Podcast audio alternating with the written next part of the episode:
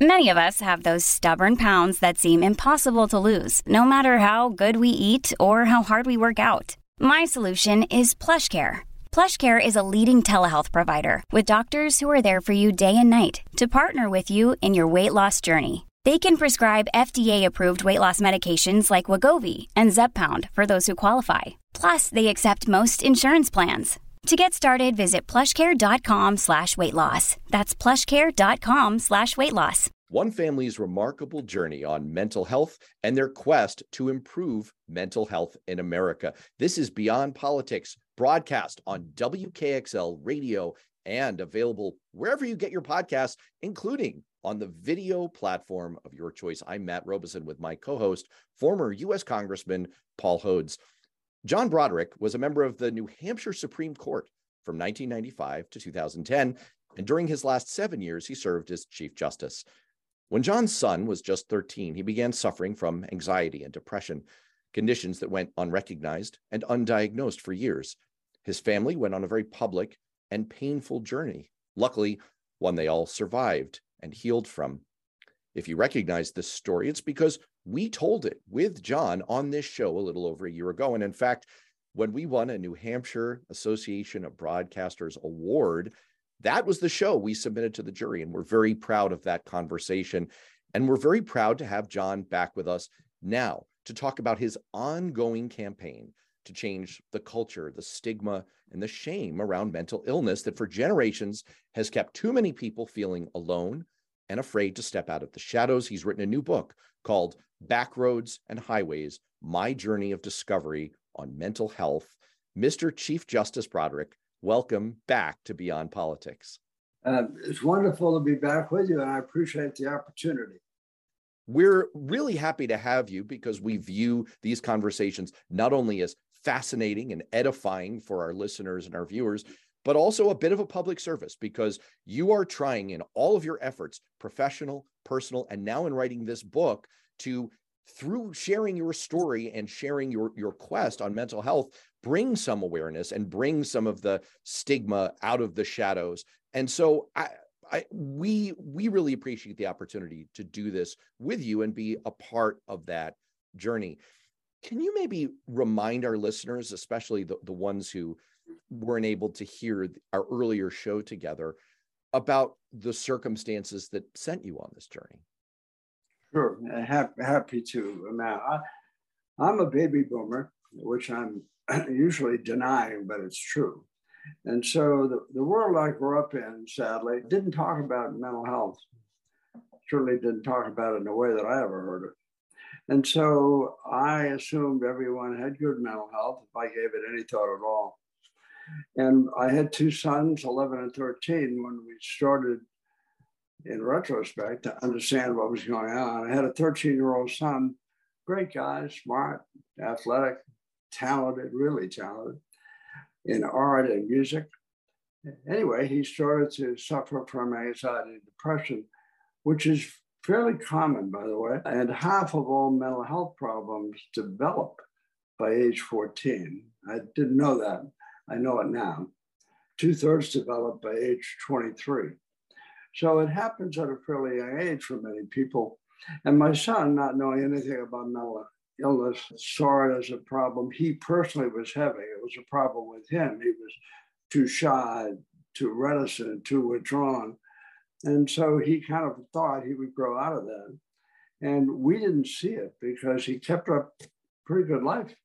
He was doing well in school. He had friends he was playing with in the neighborhood. He was a really good artist. And so we just didn't see it for what it was. And if we saw it, we always had a common sense explanation, Matt, for why that might be happening. It never delved into mental illness. And when my son got to college and got a master's degree, he's really smart. He's a lot smarter than his father, by the way. He started to drink heavily. I mean, really heavily. And so that's the road we took.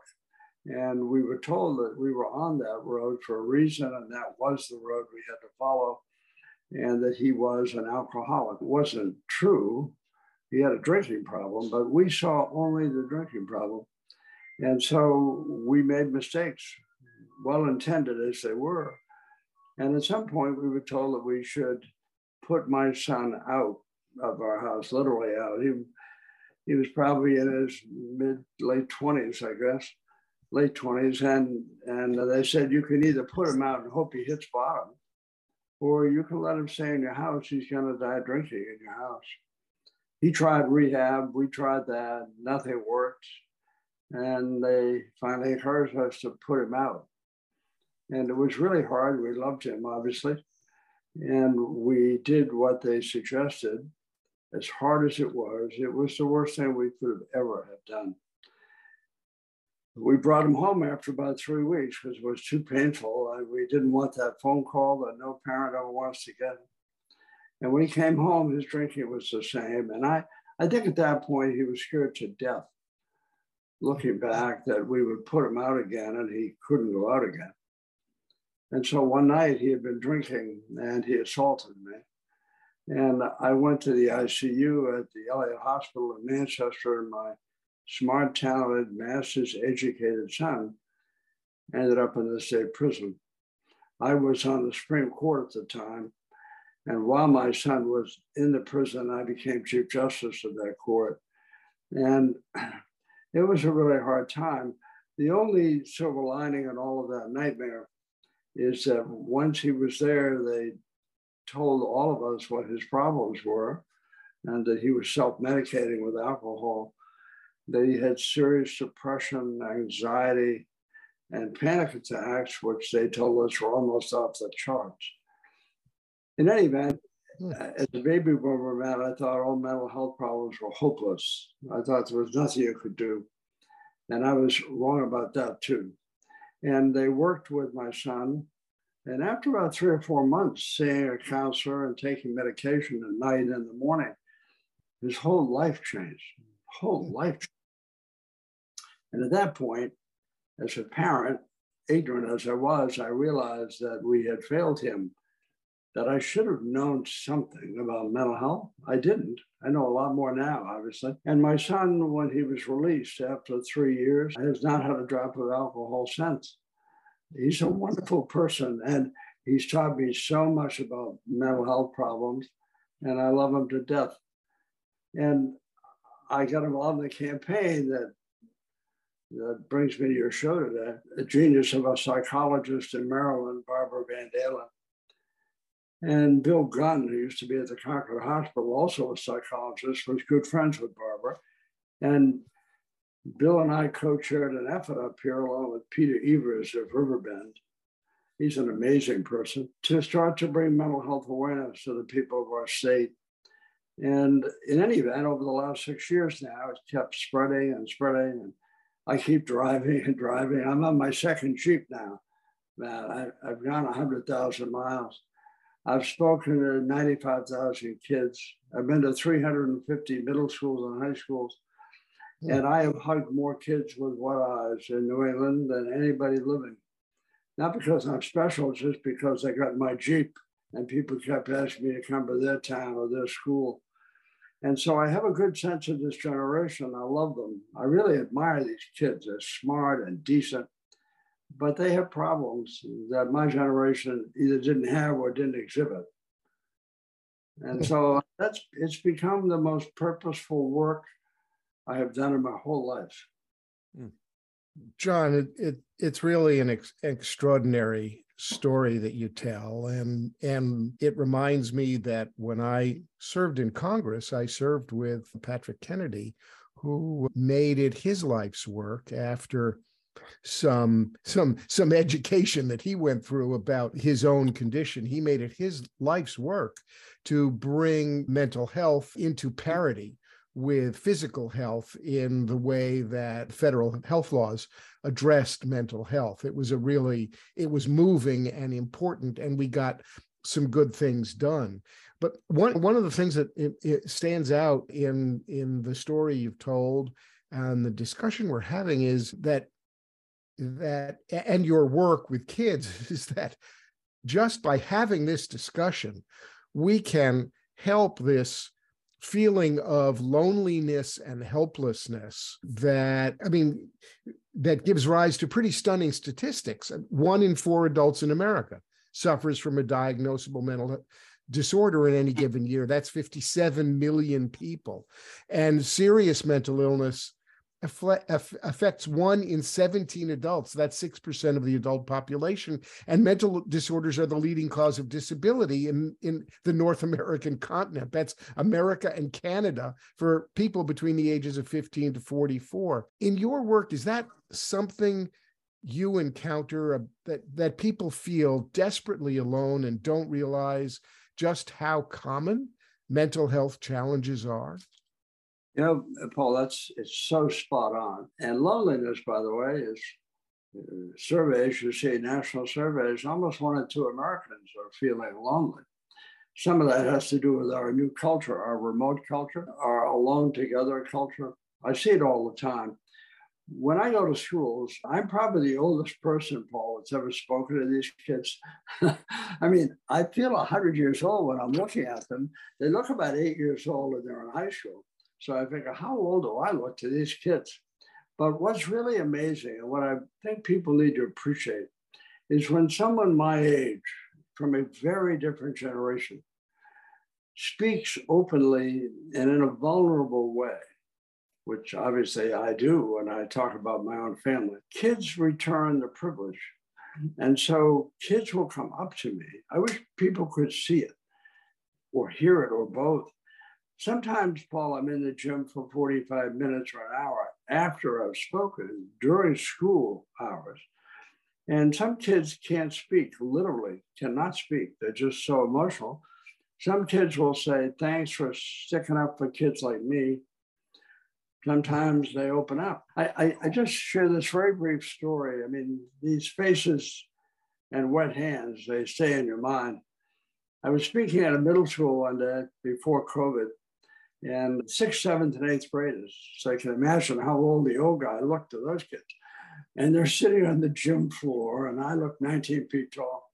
Anyway, so I finish speaking, and kids start warmly applauding. When I was their age, if someone like me had come in and talked about mental health, I would have said, what is he talking about? Not these kids. And so I stood by the door, and they'd go out and say, thanks for coming, great speech, give me a high five. These are middle school children. And finally, near the end of the rush out to gym, there was a young man who extended his right hand to me, said he was in the 8th grade. And he said, I want to thank you for coming to my school today. I said, oh, you're welcome. I was happy to come. He said, well, I want to tell you why I'm thanking you, this 8th grade boy. I said, sure, why? He said, well, they tell me I'm on the spectrum, the autism spectrum. They tell me I'm on the spectrum here at school. And your talk here this morning has changed my whole life. Can I give you a hug? This little 8th grade boy said. I was so taken aback. I said, oh, I love hugs. So he started hugging me, squeezed me, and then he ran out the door.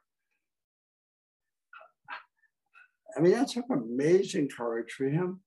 And it wasn't that I had changed his whole life. I'm not unrealistic about that. But I think for the first time, Paul, in his young life, he felt safe.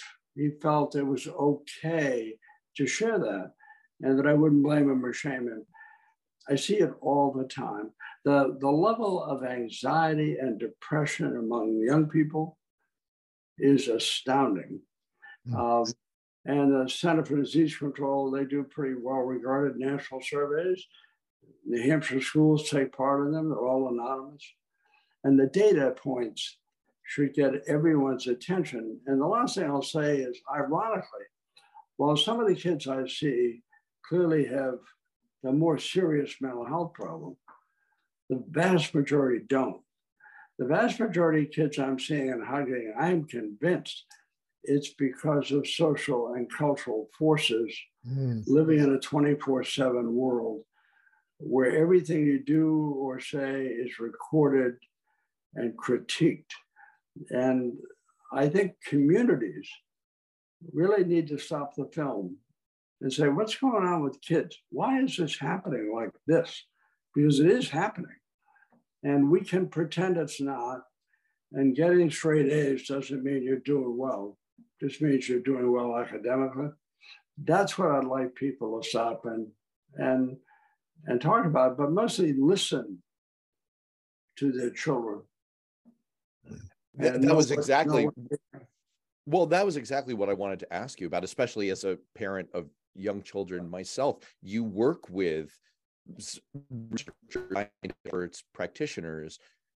Do we have a sense, have we put any medical knowledge to these trends, these data points that we're seeing, why we're seeing such skyrocketing rates of anxiety and depression, especially, but also spectrum disorders among young people? There's a growing body of literature, but I don't want to say that it's uniform, but I think it's true from my own anecdotal experience. This generation of kids are smarter than I was, less judgmental than I was. I love them for that. But they are fragile in many ways. They're not resilient in many ways. Now, that's a general statement. Some kids are doing great, but a lot of kids aren't.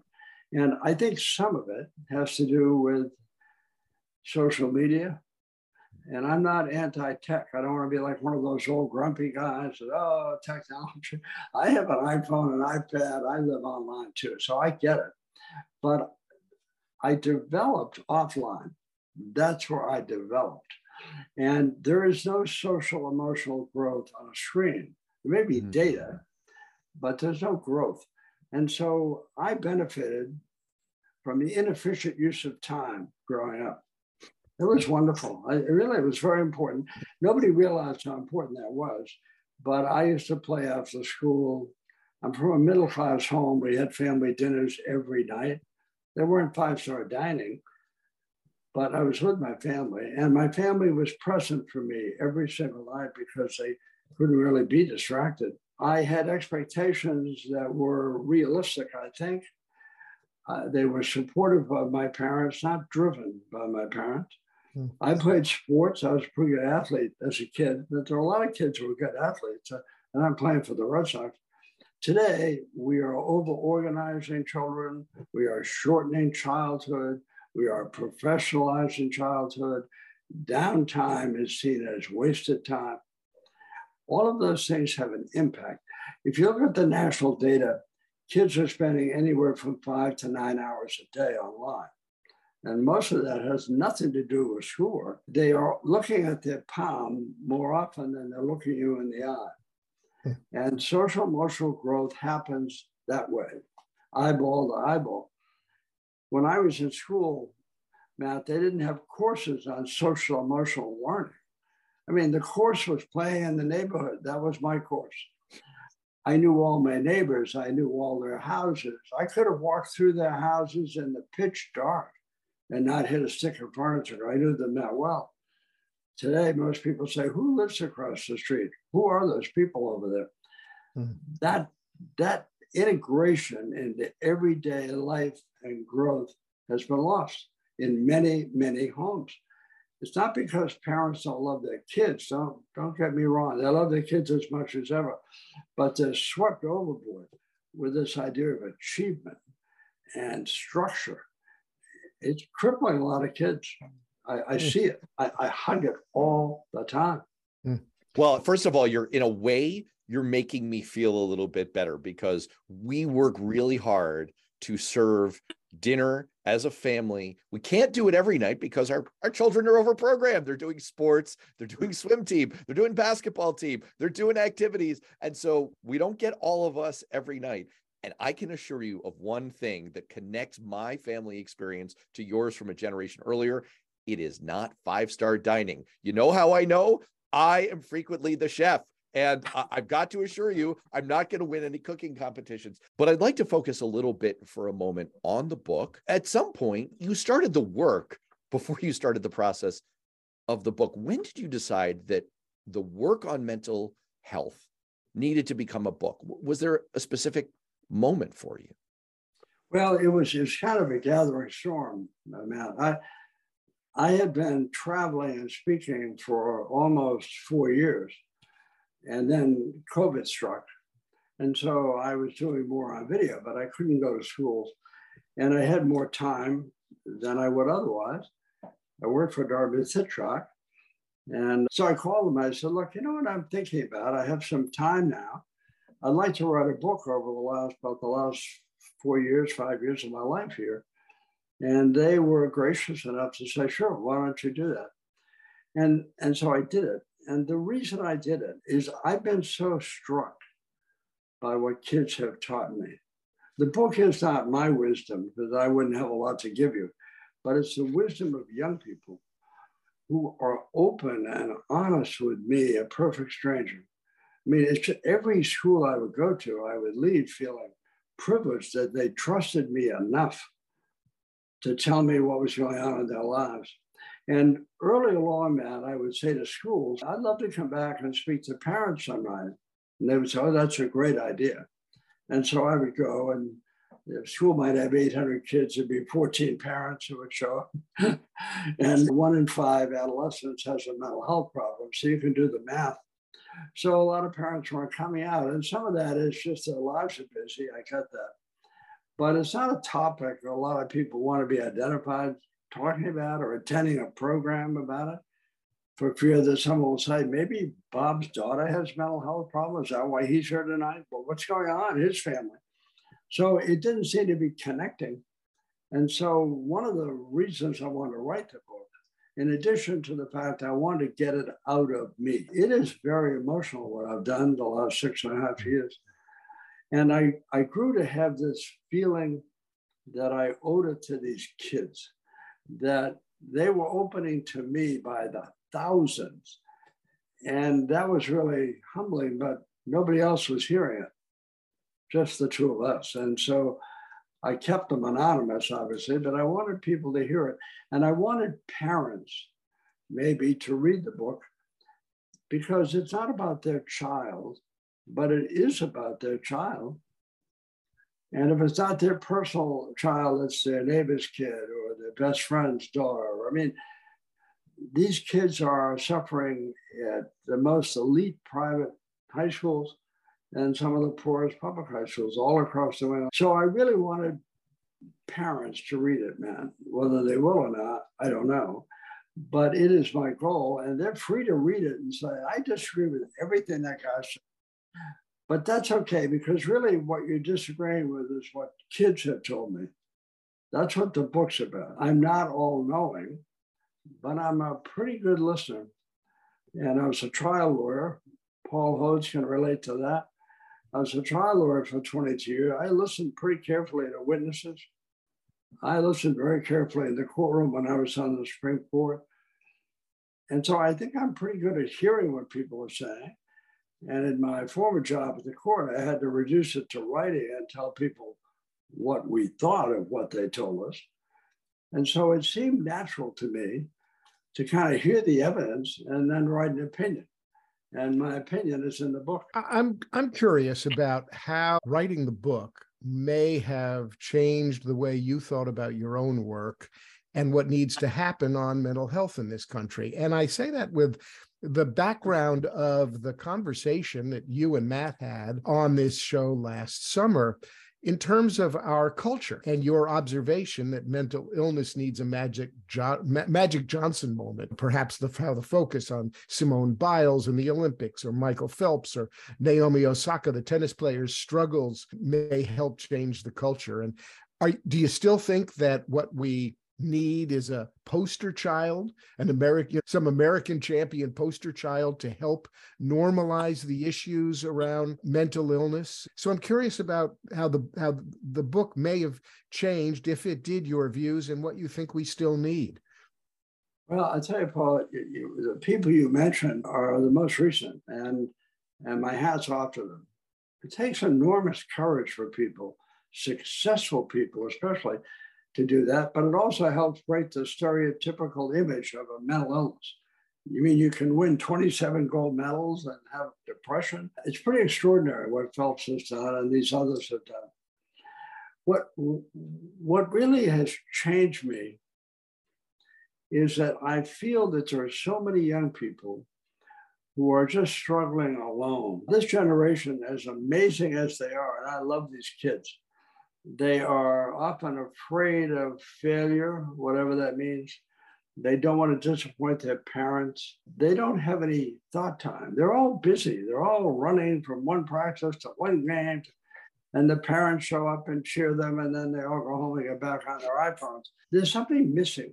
The other thing that I have realized after I get into this is that we don't have a mental health system in the United States. Now, it used to be that way for breast cancer. Not now, thank God. Everyone who might hear this will know the color for breast cancer awareness. Everyone knows that color. If I said to them, what's the color for mental health? They would say, you're kidding, it has a color?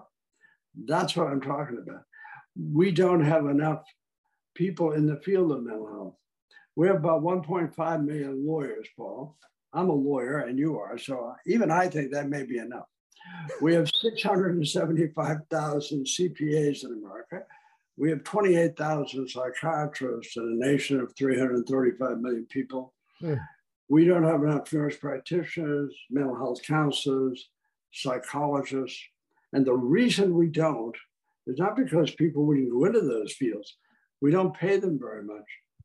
And then once they're in those jobs, we don't reimburse them like we reimburse a doctor who fixes your broken arm. And there's also a lot of mystery around mental illness because it comes from a dark place. I mean, that's its history.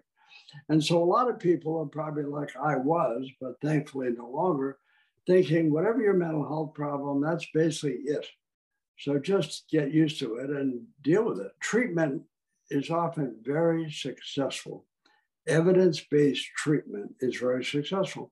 So when I started this campaign, my goal was to make people aware of some of the common signs of a mental health problem, which is important, obviously. You have to know what you're looking at. I didn't. I wished I had. And secondly, what can you do if you need treatment? Where do you go? Who do you see? Everyone listening to this knows this much. If they fell today anywhere and broke their leg and couldn't get up, somebody, maybe them with their phone, would call 911. An ambulance would come and find you in pretty short order. You'd be taken to the hospital, your medical expenses would be covered. If you have a child with acute mental health problems, who do you call? Who do you call? When do they see you? Who pays for that? And for how you mentioned Patrick Kennedy a while ago, I met with his cousin, Joe Kennedy, when he was in Congress. And he said to me, John, I like the work you're doing, but he said, have you spoken to my cousin, Patrick? And I said, well, he's not exactly taking my calls, Congressman, but I know who he is. And I admire the work he's doing. I do too. When you're a Kennedy, that's hard. But Patrick Kennedy's an amazing person. But he said, John, I'm spending my life's work on parity. He said, I know we have legislation that says it, but it doesn't work the way it's supposed to. They don't, they still cap visits, they push back, they don't reimburse the same. So I started out saying, let's talk about it, which is step one. Two, let's find role models, people who are quote unquote successful, however we define that, who are suffering. And three, let's finally say, why don't we have a mental health system? And why don't we start to do that? That's what's driving me now, Paul. All right, let's expand your life experience. You have sat atop the judicial branch of a state of the union with significant purview over the running of that part of our government and our public life. I would like to expand your powers just for the purposes of this show to encompass the private sector and the federal government. You were just alluding to some changes that we need to see in the private sector. It could come to recruitment and reimbursement of practitioners. It could include hospital systems and insurance companies. There's also the public sector, which we're more familiar with. And there could be new legislation, federal agency policy changes, even just the language that our political leaders use. So let's put you, for the purposes of the show, atop all of those structures and allow you to enact some changes. What are the most important changes you'd like to see in the private sector and in the public sector? Well, that's a rare vantage point for me to be at the top. I feel like king for a day. I think the first change, Matt, that needs to happen for any of those other things to happen is a willingness of more and more people and families to say, my brother, my father, my cousin, my sister, my spouse, myself, we're having mental health problems and we're not able to find help. Because right now, even though I know that in spades, because people reach out to me or they talk to me in school, so I know the customer base. And I'm not saying all of them, believe me, but they talk to me, but they don't talk to a lot of other people. It's still one of those things you keep close. So the first fundamental change has to be, we need to verbalize it. We need to say it's okay not to be okay. It's just no longer okay to pretend you're okay. Unless and until we do that, we'll never have a broad enough discussion. But if we start to do that, which is what I've devoted 6 years of my life to, I think we can then say, why don't we have a mental health system? Why is that? As Paul mentioned, there are millions and millions and millions of people. There are more people with mental health problems than have cancer, diabetes, ALS combined. We act like it's only one family on the other side of the railroad tracks. Not true. And so we need to start to underwrite a system that's fair and honorable and accessible. And that is often befuddling because insurers don't know how to underwrite it. If you break your leg, and at your age, I say, okay, he's in good shape, he broke his leg, that should take 8 weeks to heal, he'll need 3 months of therapy, he'll be fine. I know what that's going to cost, so I can give you a premium. If you have a mental health problem, how long will you be in treatment? How many treatments do you need? Will you have to do that later in life? So part of the problem is underwriting. That doesn't mean it's impossible, but that's a disincentive. It's not like procedural medicine. Then we have to say, why is it that we don't pay people to go into these professions? There'd be many more psychiatrists if we want to pay them. They are among the lowest paid members of the medical profession. I didn't know that until I got involved in this. And the reason a lot of people don't like them is they charge, it's all private pay. And they say, these people don't want to be corralled. That's not true. They don't get reimbursed enough to stay in business by insurance companies. That's a problem. I mean, it's a serious problem. We don't spend federal money on research for new drugs and new treatments. And a lot of mental health problems don't require drugs at all, but they require different modalities to treat. But we're not spending the time and the money on research like we do on cancer. President Biden, I'm a big fan of the president, and I knew his son, Beau, who died so tragically, and he was just as decent as the president describes him. And I'm sure Paul knew him too. I did. But Joe Biden started a cancer moonshot. We need a mental health moonshot in the United States. And unless and until that happens, until somebody at the top of the pyramid, because that's where change happens on this, says we're going to fix it, we're going to do it, and we're going to save and change lives. But people have to be willing to say, hey, they're talking about my family. I can relate to that. I'm not ashamed of that. That's what I'm trying to encourage people to do. If we do that, Matt, everything else will change because people will become impatient. They won't be hiding in the shadows. It seems simple, but it's not as simple as you might think to change that conversation. John, your story talks about the overlay of substance abuse disorder overlaid on the underlying mental health disorder.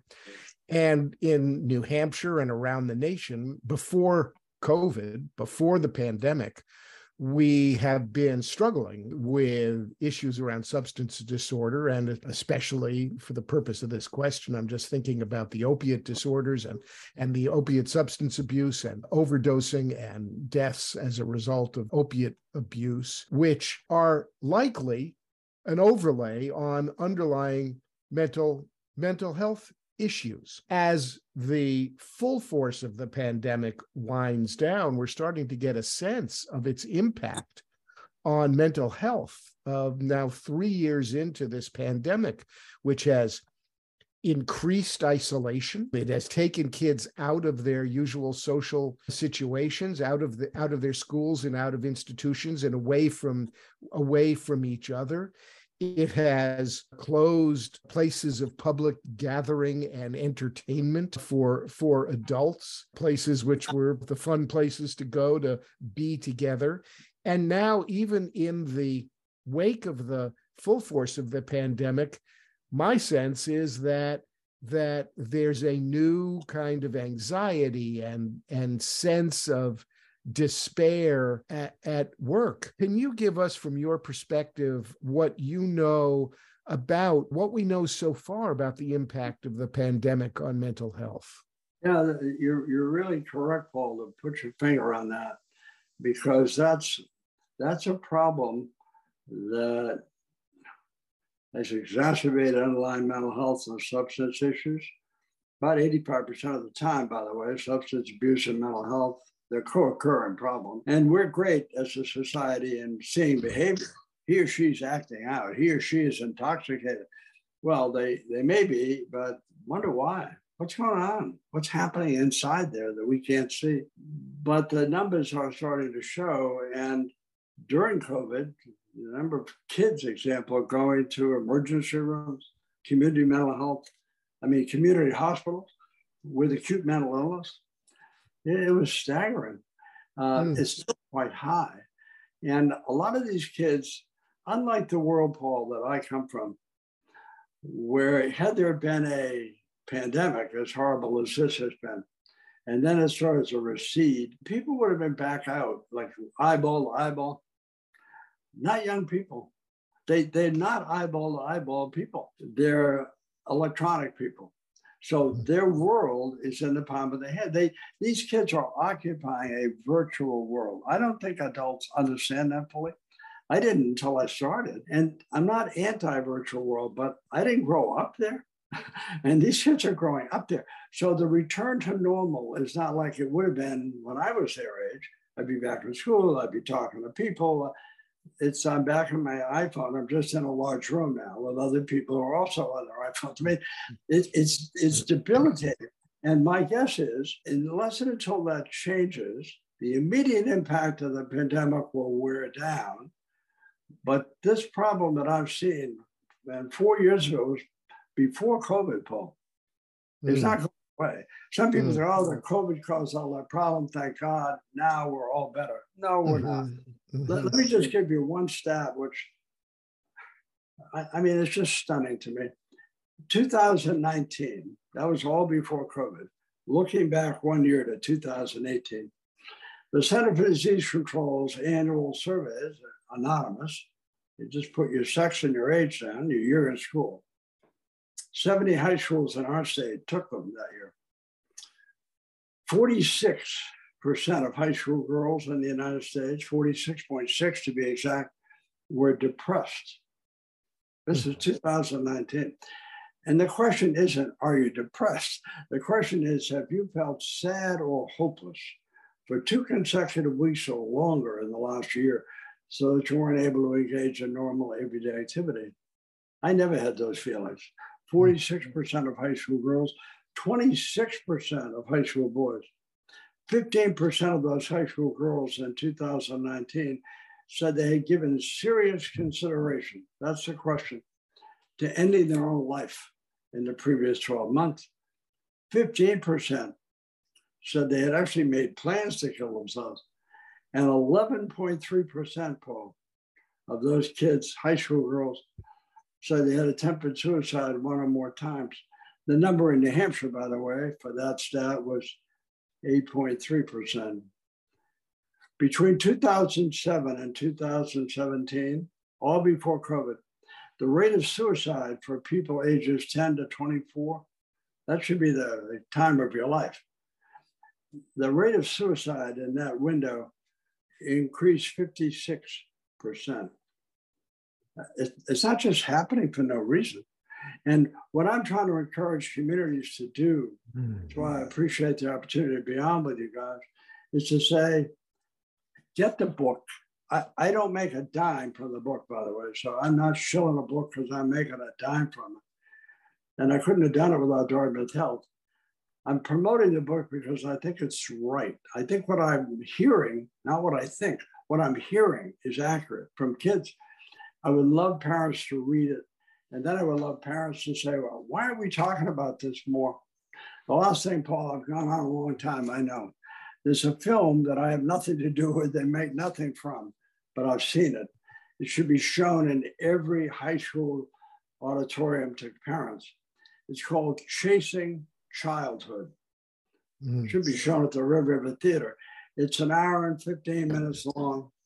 It's filmed in Wilton, Connecticut, a very upscale town.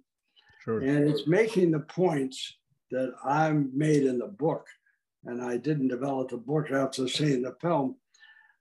We are changing the experience of childhood, some of it for the better, don't get me wrong, but the social, emotional aspects that allowed you to grow up and play music and sing and be a congressman or a lawyer, those were probably in the oxygen. Today, it's in a curriculum. Those are not the same experiences.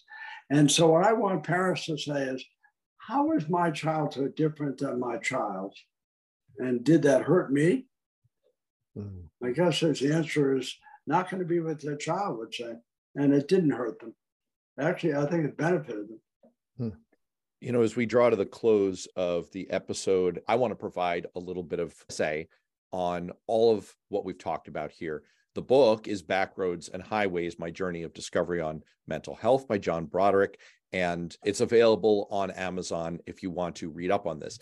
It features a discussion of the work of Barbara Van Dahlen and the REACT awareness campaign, which John Broderick has been involved in to help recognize the signs of someone who is experiencing symptoms of emotional distress.